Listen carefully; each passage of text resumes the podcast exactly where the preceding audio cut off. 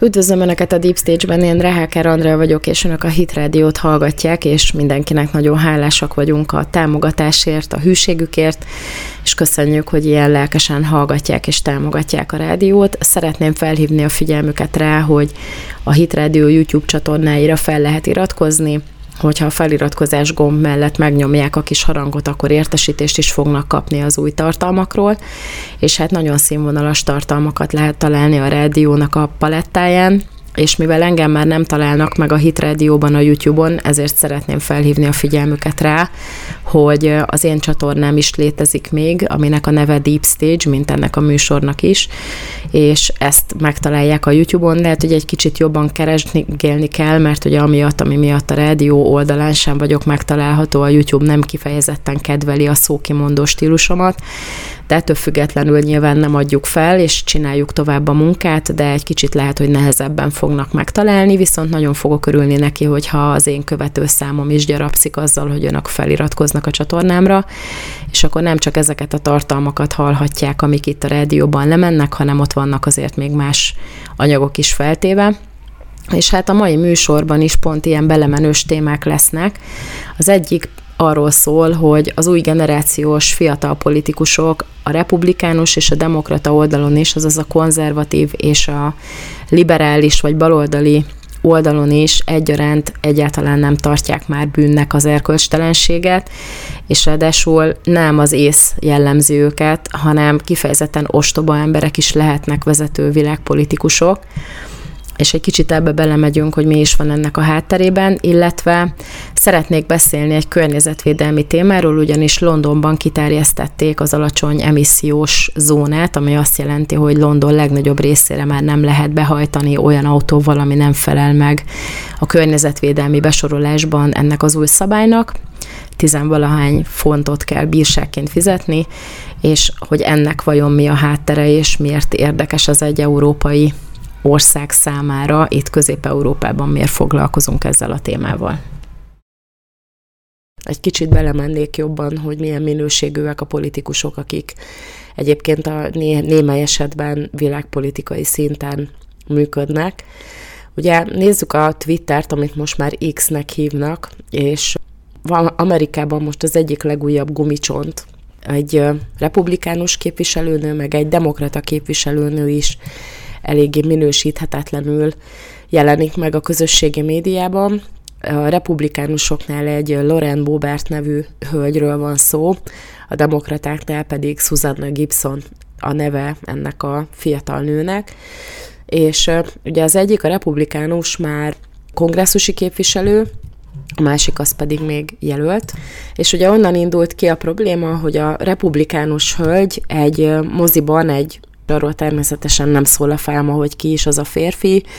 eléggé kompromittáló helyzetben tartózkodik, ami azt jelenti, hogy fogdossák egymást a mozifilm alatt, és ugye valaki teljes jó indulattal ezt ilyen éjjellátó kamerával felvette, hogy kitehesse a közösségi médiában, ugye ez is már önmagában meglehetősen beteg. A másik hölgyemény, ez a Susanna Gibson, ő pedig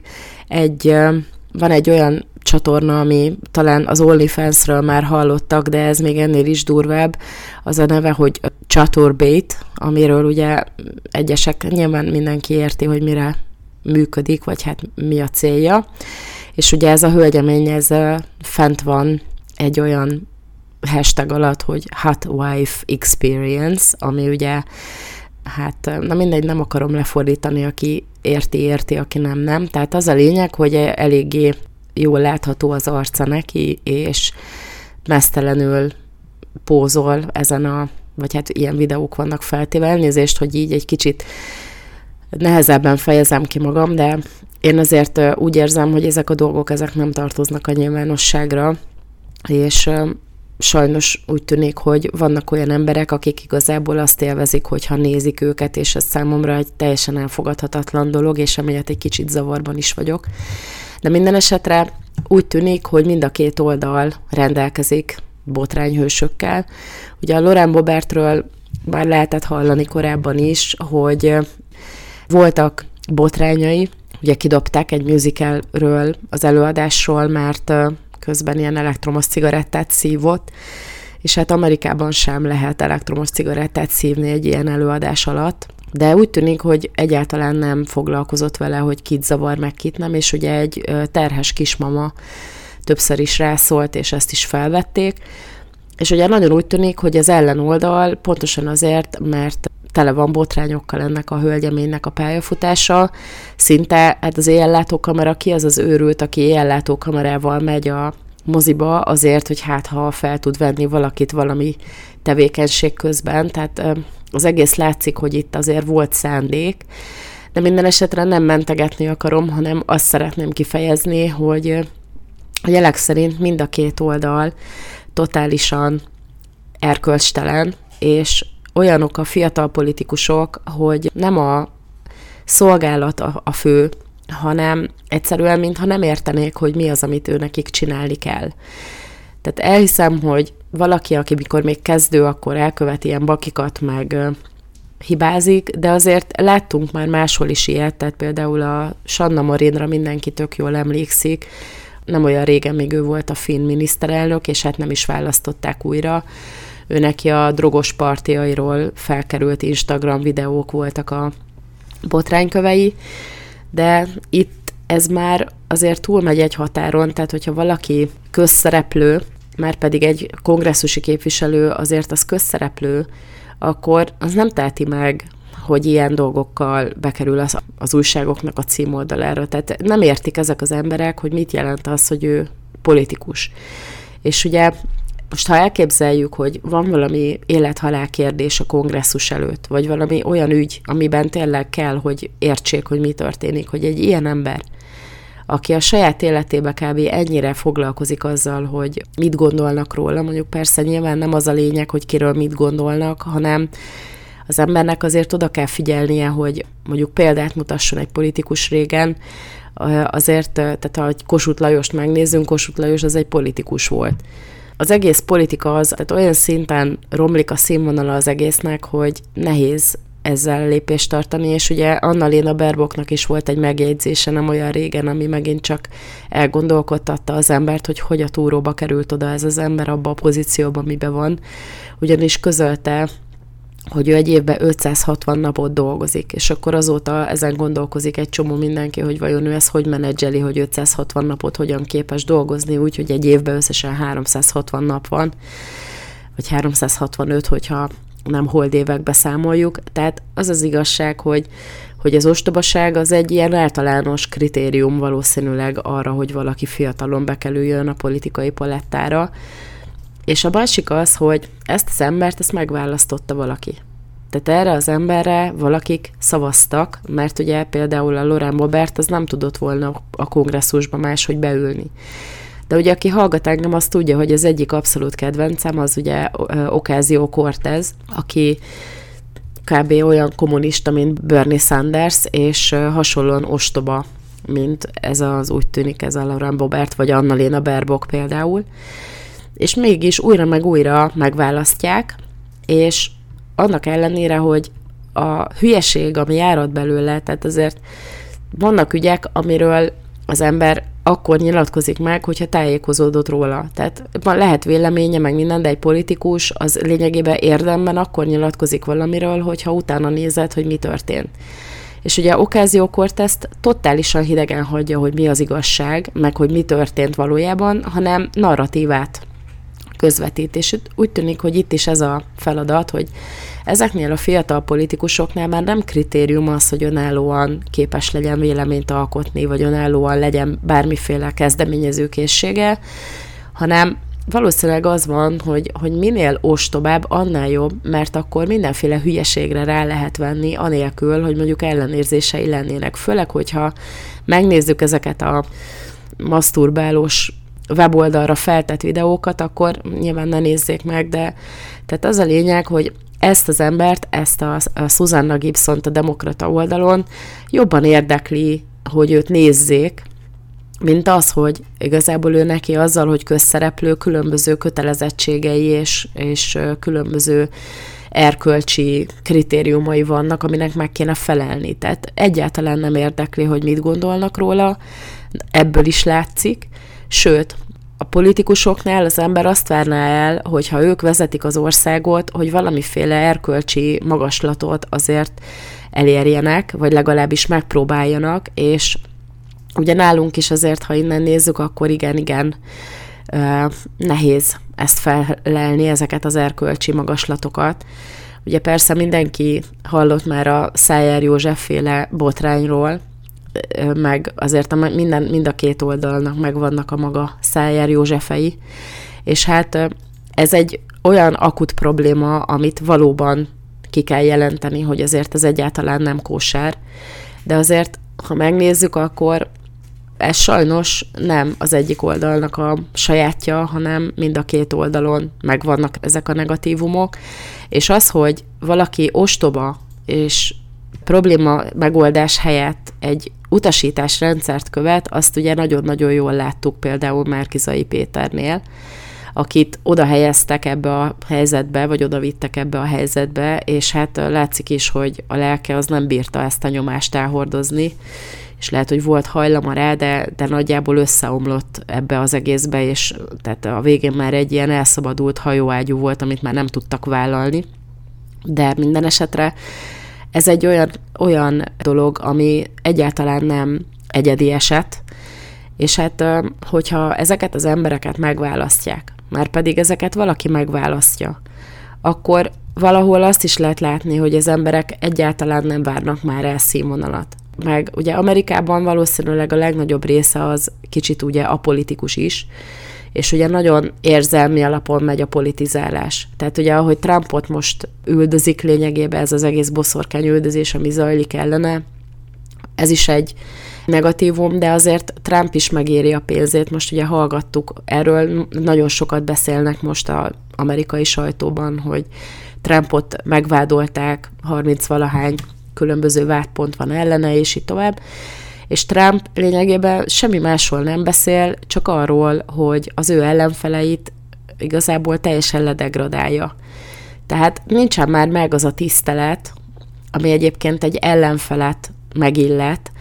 és hogyha az ember így mindenki tanul történelmet, mi most ugye mind a két gyerekkel benne vagyunk ebben az iskolában, hogy történelmet tanulnak, és az ember próbálja a látásukat egy kicsit formálni, hogy kommunista történelemtanár az ne tudja őket teljesen szocialistábbá változtatni. Nyilván nem ez a helyzet, de azért oda kell figyelni, és akkor az ember így vágyik arra, hogy olyan politikusokat választhasson, mint mondjuk Kossuth Lajos tényleg. De hát attól olyan messze vagyunk már, hogy egyszerűen el nem lehet mondani, tehát ilyen kaliberű embereket már szinte egyáltalán nem lehet látni egyetlen egy politikai szintéren sem. Ehelyett itt vannak a Gulyás Mártonok, meg a Szabó Tímeák, meg a Fekete Győr Andrások, akik ugye a jövőt kellene, hogy képviseljék a következő politikai generációt, és az ember egyszerűen szégyelli magát helyettük is sokszor. Meg hát, ha megnézzük nyilván, akkor ez nem egy magyar jelenség, hanem a bal oldalon is, meg a jobb oldalon is kinevelődnek ezek a Sanna Marinok, meg az Annalena Baerbockok, akik ugye népszerű. Annalena Baerbock például azért legalább erkölcsileg tart valamiféle látszatot. Ugye ő férnél van, gyerekei vannak, alapvetően ő így ebben az értelemben talán rendben van, bár a németekről már korábban is írtam is róla a hetekben, még nem is tudom hány évvel ezelőtt, hogy a németeket egyébként egyáltalán nem érdekli a politikusaiknak az erkölcsi állapota. Tehát ott azért nagyon sok olyan politikus volt sikeres, aki már legalábbis politikai karrier szempontjából, aki erkölcsileg egy nulla volt, meg még annál is kevesebb. Tehát azért a Joschka Fischerre mindenki emlékszik a N-1. Feleségével, meg a Gerhard Schröder is már igazából, amikor kancellár volt, a 4. taposta, meg a köztársasági elnök, aki még nem vált el a feleségétől, de a lányának a korosztályából jövő fiatal hölgyel élt együtt. Tehát szóval a németek is abszolút látszik, hogy egyáltalán nem adnak az erkölcsre. És akkor az a durva, hogy amikor történik bármi, akkor ezek az emberek, ezek erkölcsi magaslatokról prédikálnak a másik oldalnak, vagy mondjuk nekünk, hogy mit, hogyan kellene csinálni. És akkor belegondolunk, hogy ki az, akik a leghangosabban képviseli, hogy legyen drogliberalizáció. Hát természetesen az, aki drogfogyasztó. Én nem szeretném, hogy legyen drogliberalizáció, mert látjuk, hogy mit okoz. De az, aki nem képes enélkül élni az életét, annak az a legfontosabb, hogy ne kelljen állandó fenyegetettségben lennie, hogy drogot használ, hanem lehessen nyugodtan marihuánát szívni nyilvános helyen, mert ugye ez neki hozzátartozik a mindennapjaihoz, és ugye látjuk itt például a Lauren Boebert esetében, hogy ők egyáltalán nem foglalkoznak a többi emberrel. Tehát az, hogy valaki elmegy egy musicalt megnézni, és közben dohányzik, már pedig nagy valószínűséggel az Egyesült Államokban is tilos dohányozni ezeken a helyeken, az azt mutatja, hogy egyáltalán nincsen benne tisztelet a többi ember iránt, hanem ő mindenek felett azon dolgozik, hogy ő a saját maga által megkívánt dolgokat, azokat elérje, és azokat megkapja. És valószínűleg ez van a hátterében annak is, hogy egy ilyen indul politikusi pályán, mert ugye azok, akik indítják, azok nem követelik meg tőle, hogy legyen önálló véleménye, meg nem követelik meg tőle, hogy értelmes döntéseket hozzon, hanem azt követelik meg tőle,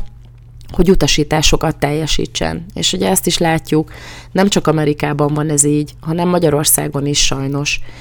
Ebben legyünk realisták szerintem, és hogyha viszont ezek az emberek utasításokat teljesítenek, akkor már megint oda lyukadunk ki,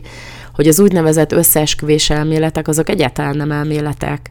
hanem van egy olyan társaság, akik hátulról az egészet irányítják, akik nem szeretnék, hogy mi lássuk őket, nem szeretnék, hogy tudják, hogy kik, hogy mi tudjuk, hogy ők kik, és akkor jönnek ezek a senkik, mert azért, hogyha valaki, tehát az én szememben erkölcsileg az az ember, aki felteszi magát egy ilyen pornó weboldalra, azért, hogy mások nézzék, hogyan él házas életet akárkivel, mert lehet, hogy a férjével, de akkor az meg még szégyen teljesebb, ugye a házasság az nem tartozik kívülről senkire, az egy belső dolog, a két emberre tartozik, aki benne van, és ugye ebből látszik, hogy ez az egész csak arra megy ki, hogy nézzék. Tehát ez már egy olyan aberráció, hogy valaki attól izgul fel, hogy nézi valaki ebben a tevékenységében, tehát ez szégyenletes, meg hát sajnálom is az a helyzet. De ez azt mutatja, hogy ezek az emberek, ezek semmiféle erkölcsöt már nem tartanak fontosnak, és ugye ez azért jó, mert akkor a legvadabb dolgokat is, ami mondjuk erkölcsi szempontból aggályos lehet, meg fognak szavazni, vagy el fognak fogadni, mert egyáltalán nem az a lényeg, hogy valami erkölcsileg rendben van, hanem az, hogy mennyit fizetnek azért, hogy ő megnyomja azt a gombot, amit szeretnének, hogy megnyomjon. És hát erre az Ocasio-Cortez, meg az Ilhan Omar, ugye Ilhan Omar eleve bevándorló, és egyértelműen, tehát én innen Magyarországról leveszem, hogy gyűlöli Amerikát. Azt az Amerikát, amelyik befogadta, meg azt az Amerikát, amelyik politikus csinált belőle, és olyan helyzetbe hozta, hogy beleszólhat annak az országnak az életébe, amelyik befogadta,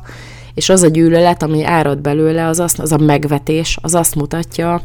ő is igazából egy feladattal került oda. Tehát nem azért, mert hogy meggyőződése, hogy jobbá teszi ezt az országot. Nem akarja jobbá tenni, hanem elpusztítani akarja az összes értékét,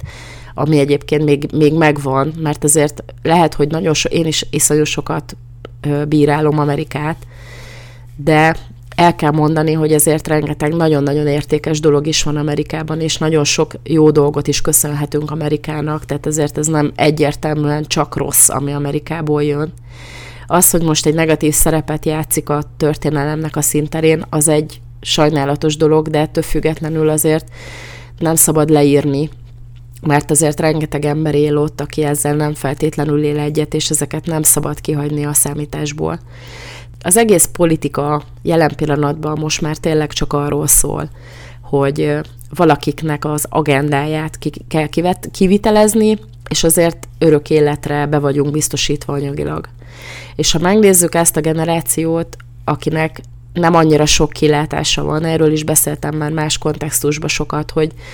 nekünk azért volt életcélunk annak idején. Az embernek így világos volt, hogy majd megházasodik, gyerekeket vállal, házat épít, dolgozni szeretne, volt egy képünk róla, hogy hol akarunk dolgozni, vagy mit akarunk csinálni. Ennek a generációnak ennek nincsenek kilátásai, vagy legalábbis nem úgy, mint ahogy nekünk voltak. És nem is idealisták, hogy van egy nehéz helyzet, és akkor megpróbáljuk kihozni belőle a legjobb, jobbat, hanem ilyen totál fatalista már egy csomó fiatal. És akkor persze, hogy jó hallani, hogy jön valaki,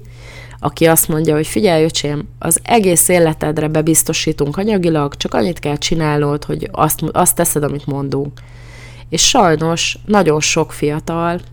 egyáltalán nem érez már ebben semmiféle erkölcsi visszafogottságot, hogy meghallgassa, hogy vajon mit is akarnak, hogy mit szavazzon meg. És ezért van az, hogy látja az ember ezeket a szájjaló fiatalokat, meg Németországban azokat, akik a forgalmat akadályozzák, és le kell vágni a kezét, mert hogy bebetonozza. És ugye azért nagy kérdés, hogy mennyi pénzt fizetnek azért, hogy levágják a kezét utána. De ezek már mind ebből a megfontolásból csinálják ezt. Mert önállóan nem gondolják, hogy képesek volnának boldogulni az életben, mert úgy van minden kialakítva, hogy minden ellenük játszik. És minden egyes generációnak sajnos azt kell mondjam, egyre nehezebb. Tehát a mi gyerekeinknek is igyekszünk úgy előkészíteni a kilépésüket majd a nagyvilágba, hogy minél kevesebb problémájuk legyen, de egyszerűen olyan kihívásokkal kell szembenézni, ami nekünk nem volt az életünkben benne, vagy nem ennyire. És hát ezt értjük. Ettől függetlenül az, hogy ez a politikus generáció az ilyen állapotban van, az viszont hihetetlenül riasztó. És sajnos azt vetíti előre, hogy ezek az emberek, ezek ebből a szervilizmusból mindent meg fognak szavazni, erkölcsi aggályok nélkül, amit azok, akik pénzelik őket, szeretnének. És pontosan ezért kell, hogy olyan emberek vezessék az országokat, akiknek van saját önálló politikai gondolatuk, akik értik a körülöttük zajló eseményeket, mert azoknál van esélyre, még akkor is, ha rosszul döntenek, hogy felelősségtudattal váltanak, vagy felelősségtudattal döntenek, és nem anyagi érdekből és teljes, abszolút nihilizmusból. Van egy nagyon erős ellenszél a konzervatív tartalmakkal szemben, de ez nem tart vissza tőle, hogy belemenős témákat válasszunk. Így van ez a mai témával is, ugye. Az egyik legújabb gumicsont, hogy Londonban a polgármester kiterjesztette azt a zónát, ahová most már nem hajthatnak be akármilyen autóval a londoni polgárok. Van egy betű kombinációja ennek, úgy hívják, hogy ULEZ. Ez a Ultra Low Emission Zone, tehát magyarul azt jelenti, hogy ultra alacsony, vagy nagyon-nagyon alacsony kibocsátási zóna. Ez nem egy új dolog, 2008 óta például a németeknél már ez egy bevett szokás, hogy matricákkal jelzik az autókon, hogy melyeknek olyan a motorja, vagy a környezetvédelmi besorolása, hogy behajthasson azokra a területekre is, azokba a zónákba is, amelyeknél elő van írva az alacsony kibocsátás.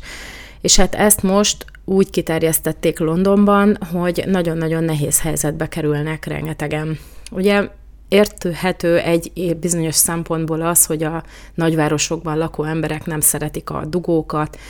mellette meg azért a smog az egy eléggé problémás dolog, de ettől függetlenül a kibocsátás az mindig is egy ilyen nagyon érdekes téma volt, hogy most ez valóban annyira környezetszennyező-e, meg hogy a széndioxid-e az, ami valóban negatívan hat a környezetre, meg ami a klímaváltozást, meg a felmelegedést okozza. De minden esetre a városok megpróbálnak kiszorítani minden olyan járművet a városközpontokból, amelyek egyébként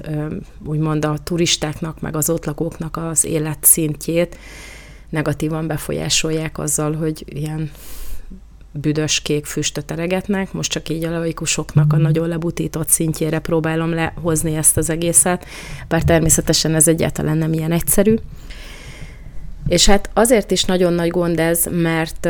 a kisember van újra nehéz helyzetbe hozva. Ugye a németeknél már láttuk ezeket az úgymond környezetvédelmi intézkedéseket, az egész országban a kisemberek azok, akik megsínylik a leginkább. Ugye a szigetelési kötelezettség, meg az, hogy hőszivattyúkat kell beszerelni mindenhova, az extra költségeket okoz, és sokszor nem is alkalmasak az épületek arra, hogy ezeket a dolgokat megoldják benne. De minden esetre ezeket ugye kötelezővé tették, és most ez, meg a németeknél is ezek a zónák, ahová nem lehet behajtani, ezek megint a kisemberre hatnak a leginkább. Ugye vannak már különböző pletykó újságok, amelyek azzal foglalkoznak, hogy valaki kiköltözik vidékre, már így Londonból ki az agglomerációba, mert hogy annyira nagyon magasak a megélhetési költségek Londonban, meg olyan zsúfolt a város, hogy kiköltözött az egész családjával, de az anyukája, aki 75 éves, ott maradt egy külvárosi ilyen kis házban, ahol ugye a gyerekkorát töltötte ez az ember, de most, mivel erre is ki van már terjesztve ez az alacsony kibocsátási zóna, ezért nem tudják meglátogatni anyukát anélkül, hogy 12-13 fontos bírságot fizetnének. Mert ugye, ha behajt valaki olyan autóval, vagy olyan járművel, ami nem felel meg a kritériumoknak, akkor az a büntetés, hogy egy bírságot kell fizetni, amit természetesen, mivel minden be van kamerázva, ezért megkapnak csekken, vagy valamiféle levél formájában egy fizetési kötelezettségként a delikvensek. És hát nem biztos, hogy a tömegközlekedés az pedig felkészült arra, hogy ez a rengeteg ember, aki eddig autóval járt, ez mind kiszálljon az autójából, és beüljön akár a metróba, akár bármilyen egyéb közlekedési eszköz segítségével közlekedjen. Tehát ez egy eléggé nagy dilemma, hogy a Budapesten is hallottuk ezt, hogy nem menjen be az ember a belvárosba autóval, de közben, ha minden autós kiszállna a kocsiból és beülne a metróba, akkor ez nem csak kigyulladna valószínűleg. Tehát nincsen felkészülve az infrastruktúra arra, hogy azt az rengeteg embert, aki eddig autóval járt, azt ezentúl elhordozza, vagy bevigye, vagy ugye mindenki munkába jár, mindenki igyekszik, és ráadásul ugye én is éltem Budapesten,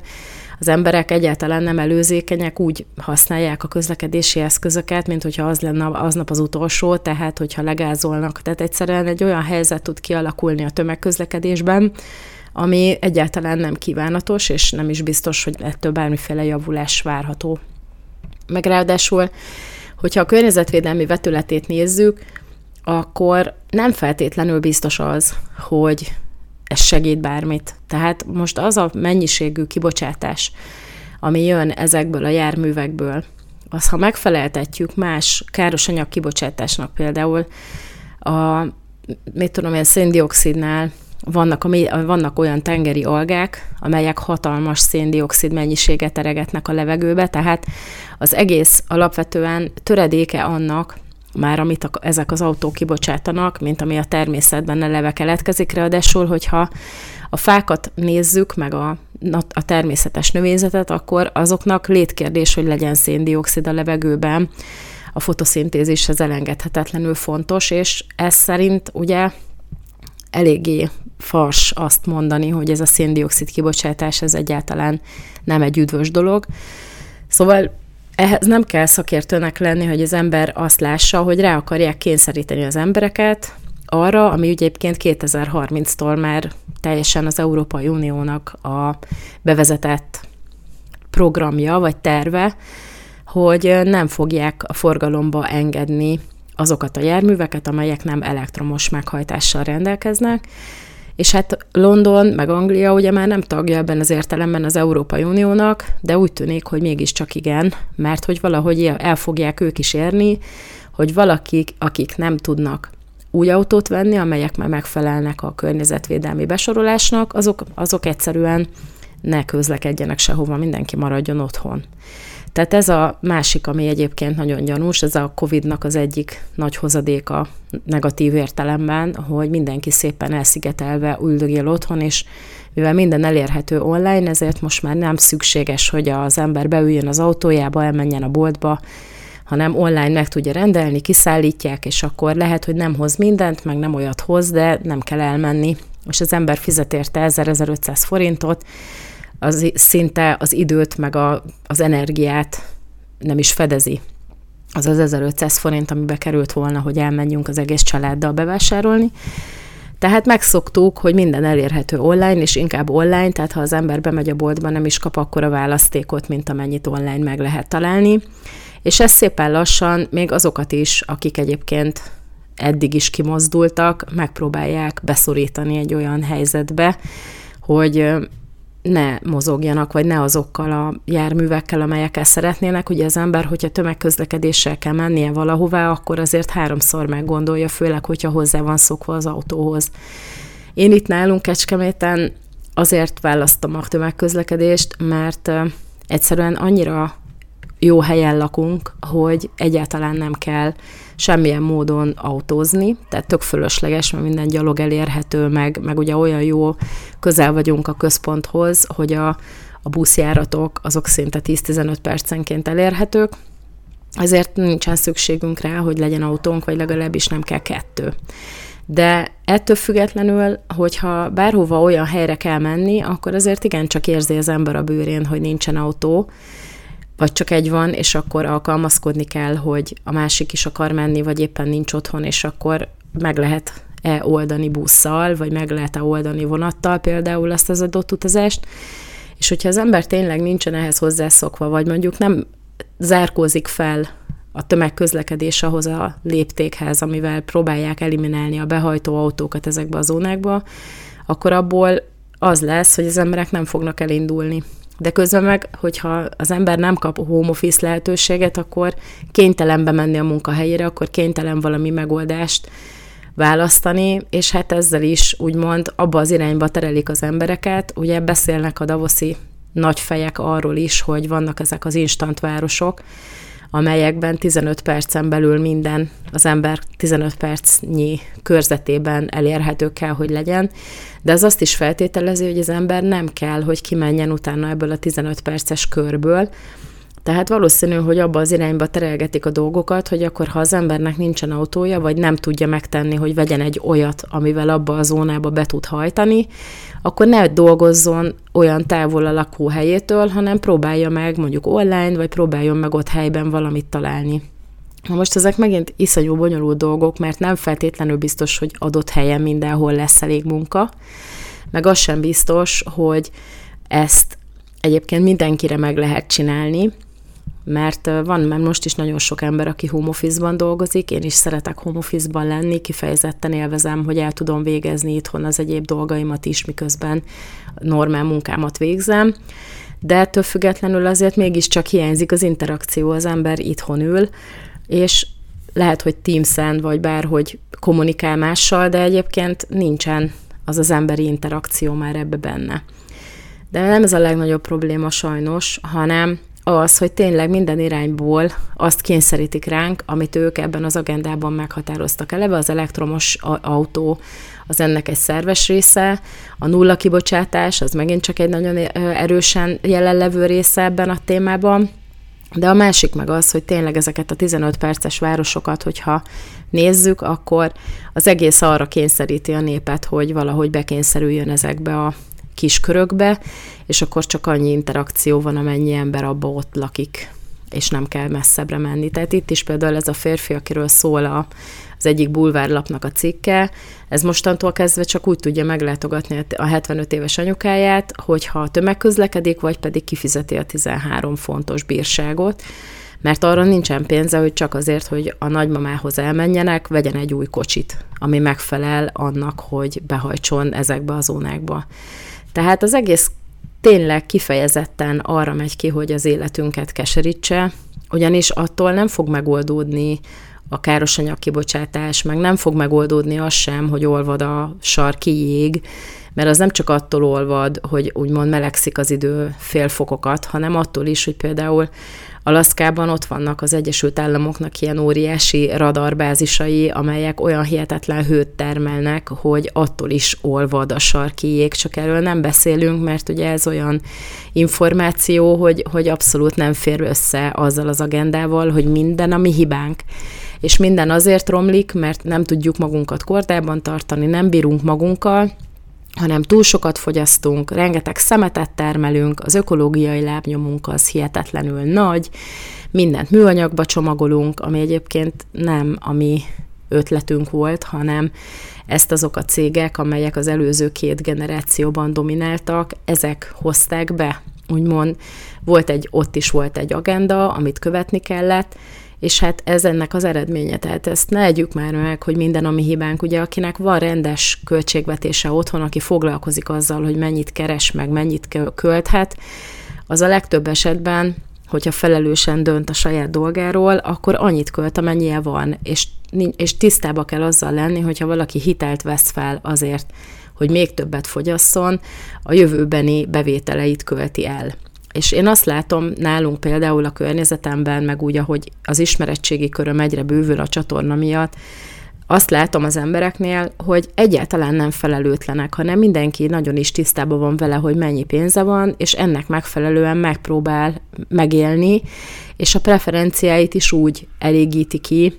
Nem biztos, hogy kell menni egy évbe kétszer külföldre, hogyha az ember nem engedheti meg magának, de azért össze lehet spórolni úgy megfelelő idő alatt egy összeget, hogy az ember tényleg el tudjon menni nyaralni, vagy mondjuk a gyereknek meg tudja venni, amit azt szeretne. De az emberek legnagyobb része nem hitelre vásárol. Én legalábbis azt látom, hogy nagyon sokan vannak, akik ezt teljesen nagyon komolyan veszik, főleg úgy, hogy ezért most ebben az időben kiszolgáltatni az embernek magát a bankok felé, az egy igen-igen veszélyes dolog. És hát láttunk már ilyet, hogy hirtelen jön egy válság, hirtelen megugranak a kamatok, mert ugye a banknak is élni kell valamiből, és aztán az ember elveszít mindent, mert vagy nem tudja fizetni azt a kötelezettséget, vagy pedig a többi minden egyebét nem tudja fizetni. Tehát nagyon, nagyon veszélyes dolog a kölcsön, és ha csak fogyasztásra kell, akkor felelőtlenség is. De én azt látom, újra ismétlem, hogy itt nálunk nem ez a jellemző. Van egy réteg, aki igenis rengeteg hitelt vesz fel, ami ugye látszik a reklámokból, tehát ha az ember mondjuk leül a kábel TV elé, és akkor megnézi a reklámokat, akkor ott azért mindenhol a bank is, tehát azért reklámozzák a hiteleket ennyire, mert szerintem egyre kevesebb a hajlandóság. Viszont ezekkel az intézkedésekkel meg egyre nehezebb helyzetet teremtenek arra, hogy kijöjjünk abból, amit keresünk. Mert hogyha az infláció kétszámjegyű, és egyébként higgyék el, hogy nem csak Magyarországon kétszámjegyű, hanem máshol is, csak nagy kérdés, hogy hogyan súlyozzák és hogyan kalkulálják. Tehát nem gondolom, hogy csak Magyarországon ilyen nehéz a helyzet a háború miatt, és csak mi vagyunk ilyen idióták, ez szerintem botorság lenne hinni. De hát ugye nyilván a statisztika, úgy hamisítjuk, ahogy akarjuk. Tehát az, hogy kétszámjegyű az infláció, és az élelmiszer az ilyen szinten megdrágult, az is egy külső körülménynek is köszönhető nagy mértékben, meg az is, hogy bizonyos törvényekkel megengedtük azt, hogy külföldi vállalkozások nagyjából döntsék el, hogy a Magyarországon megtermelt javak azok hova kerüljenek, és hogy ki fölözi le annak a bevételét, tehát nem hozzánk kerül ennek a bevétele, hanem külföldi cégekhez, meg külföldi földtulajdonosokhoz. Tehát ezek a dolgok, ezek mind közrejátszanak abban, hogy a kisember az egyre inkább ki van szolgáltatva. És akkor megint visszajutunk az állandó vesszőparipámhoz, hogy megválasztanak egy ilyen polgármestert, mint ez a Sherick Khan, akinek a nevéhez most kötődik ez a csodálatos rendelkezés, vagy mondjuk, mint nálunk megválasztják Karácsony Gergelyt a budapestiek, mert annyira szeretnék, hogy végre már változás legyen, hogy tök mindegy, hogy ki, csak ne Orbán, vagy ne Fidesz, és ne jobboldal, és sokszor olyan emberek is hülyeségeket csinálnak, akit én egyébként abszolút normálisnak, meg józannak tartok. De ebből az érzelmi felindulásból megválasztanak egy ilyen dilettáns idiótát, mint ez a Karácsony. Ugye az ember nem szívesen megy föl Budapestre, mert nem az emissziós zónák miatt nem lehet sehova behajtani, hanem azért, mert hogy úgy van kitalálva a felújítás, hogy nem lehet létezni. Meg hát, na mindegy, nem megyünk bele, mert én például nem is lakom Budapesten, nagyon semmi közöm hozzá, hogy az életterük az embereknek ott hogyan változik, de azt látom, így amikor néha ellátogatunk oda, hogy egyáltalán nem pozitívak a változások. De ugye az emberek ezt a vezetőkön keresztül lényegében maguknak választották, hogyha oda küldenek egy olyan embert, aki a forrásokat nem arra fordítja, amire egyébként kellene, és nem a város érdeke az első, hanem a politikai agendát kell végrehajtani, meg hogyha hozzáférünk végre a pénzhez, akkor ki kell elégíteni belőle a sleppet, és akkor teljesen mindegy, hogy csődbe megy a város. Tehát az a helyzet, hogy ezeket az emberek maguknak választják. És ezért nagyon-nagyon fontos, hogy legyünk aktívak. Tehát ne az legyen, hogy sírunk, hogy milyen vacak az egész élet, és aztán meg nem megyünk el szavazni, mert úgy vagyunk vele, hogy hát úgyse tudunk semmiféle változást előidézni. De igen, és ráadásul, hogyha az ember nem szavaz, akkor nincsen joga utána sírni. Mert hogyha nem fejezte ki azt a 4 évente egyszer esedékes véleménynyilvánítást, amit minden állampolgárnak szerintem kötelessége lenne megtenni, akkor ne panaszkodjon, hogy a többiek kit választottak. Mert ő ebben nem vett részt. Én például nagyon sokszor elmondom, hogy az ember meggyőződésből nem feltétlenül mindig arra szavaz, aki győz, de ettől függetlenül mindig el kell menni szavazni, és mindig ki kell nyilvánítani az embernek, hogy mi a véleménye. Mert ezt az egyet hagyták meg nekünk.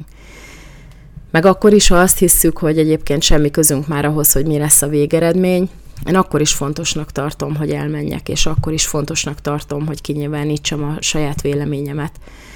Szóval ez az ember megint csak úgy került oda, hogy ezt megválasztották valamilyen úton, módon a londoniak, és most nyögik ennek a csodálatos következményeit, mert nincsen ebből igazából kiút, mert onnantól kezdve a képviselőtestület meg a polgármester dönti el, hogy mi lesz a következő lépés, és hogyha nem voltak, ha nem jó embert választottak, akkor ebből sajnos geopolitikai agenda megvalósítás következik be, és nem a városnak az érdekét képviselik. És ezért üdítő egy kicsit Donald Trump is, mert Amerika érdekeit képviseli, meg ezért támogatom Orbán Viktort, mert úgy érzem, hogy Magyarország érdekeit képviseli. És hát ez nekem elég ahhoz, hogy rászavazzak, akkor is, hogyha egy csomó mindennel nem értek egyet, amit csinál, és akkor is, ha egy csomó mindenben egyébként Magyarország érdeke másodlagos helyre szorul, és lavírozni kell, és hát nyilván nem mindenben képviseli egyébként ő sem Magyarország érdekeit,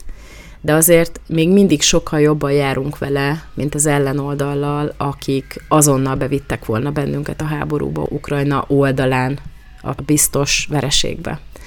Szóval nagyon érdekesek ezek a dolgok, és hát most igyekszem azért nem beleszállni a környezetvédelembe, mint ahogy szoktam, pedig ez is egy veszőparipám, mert erről is kaptam már hideget-meleget, de ettől függetlenül nem tudnak meggyőzni arról, hogy igaz ez a sok humbug, amivel ijesztgetnek minket, meg ami miatt nekünk kellene a szokásainkat átalakítani, de közben meg a John Kerry például, aki a legnagyobb klímaszószóló, meg minden, még a WC-re is magánrepülőgéppel megy, és az ő egyedüli kibocsátása, az megfelel mondjuk Magyarország kibocsátása felének, most direkt túloztam el. De vizet prédikálnak és bort isznak, és ezért nem vagyunk hajlandóak együttműködni ezzel az egésszel, mert ők magukra nézve ezt nem tartják kötelezőnek, ezt csak nekünk kell betartani. És így viszont igenis az ember én inkább ellenállok ebben, és megbeszéltük a férjemmel, hogy ahogy tehetjük, a legnagyobb fogyasztású dízelautót fogjuk megvenni legközelebb, hogyha nekem is szükségem lesz majd autóra, már csak azért is, hogy borsot törjünk a rendszer orra alá. Én nagyon köszönöm, hogy meghallgattak, legyen nagyon szép napjuk, vigyázzanak magukra, és hát legközelebb újra találkozunk. Addig is minden jót, a viszonthallásra!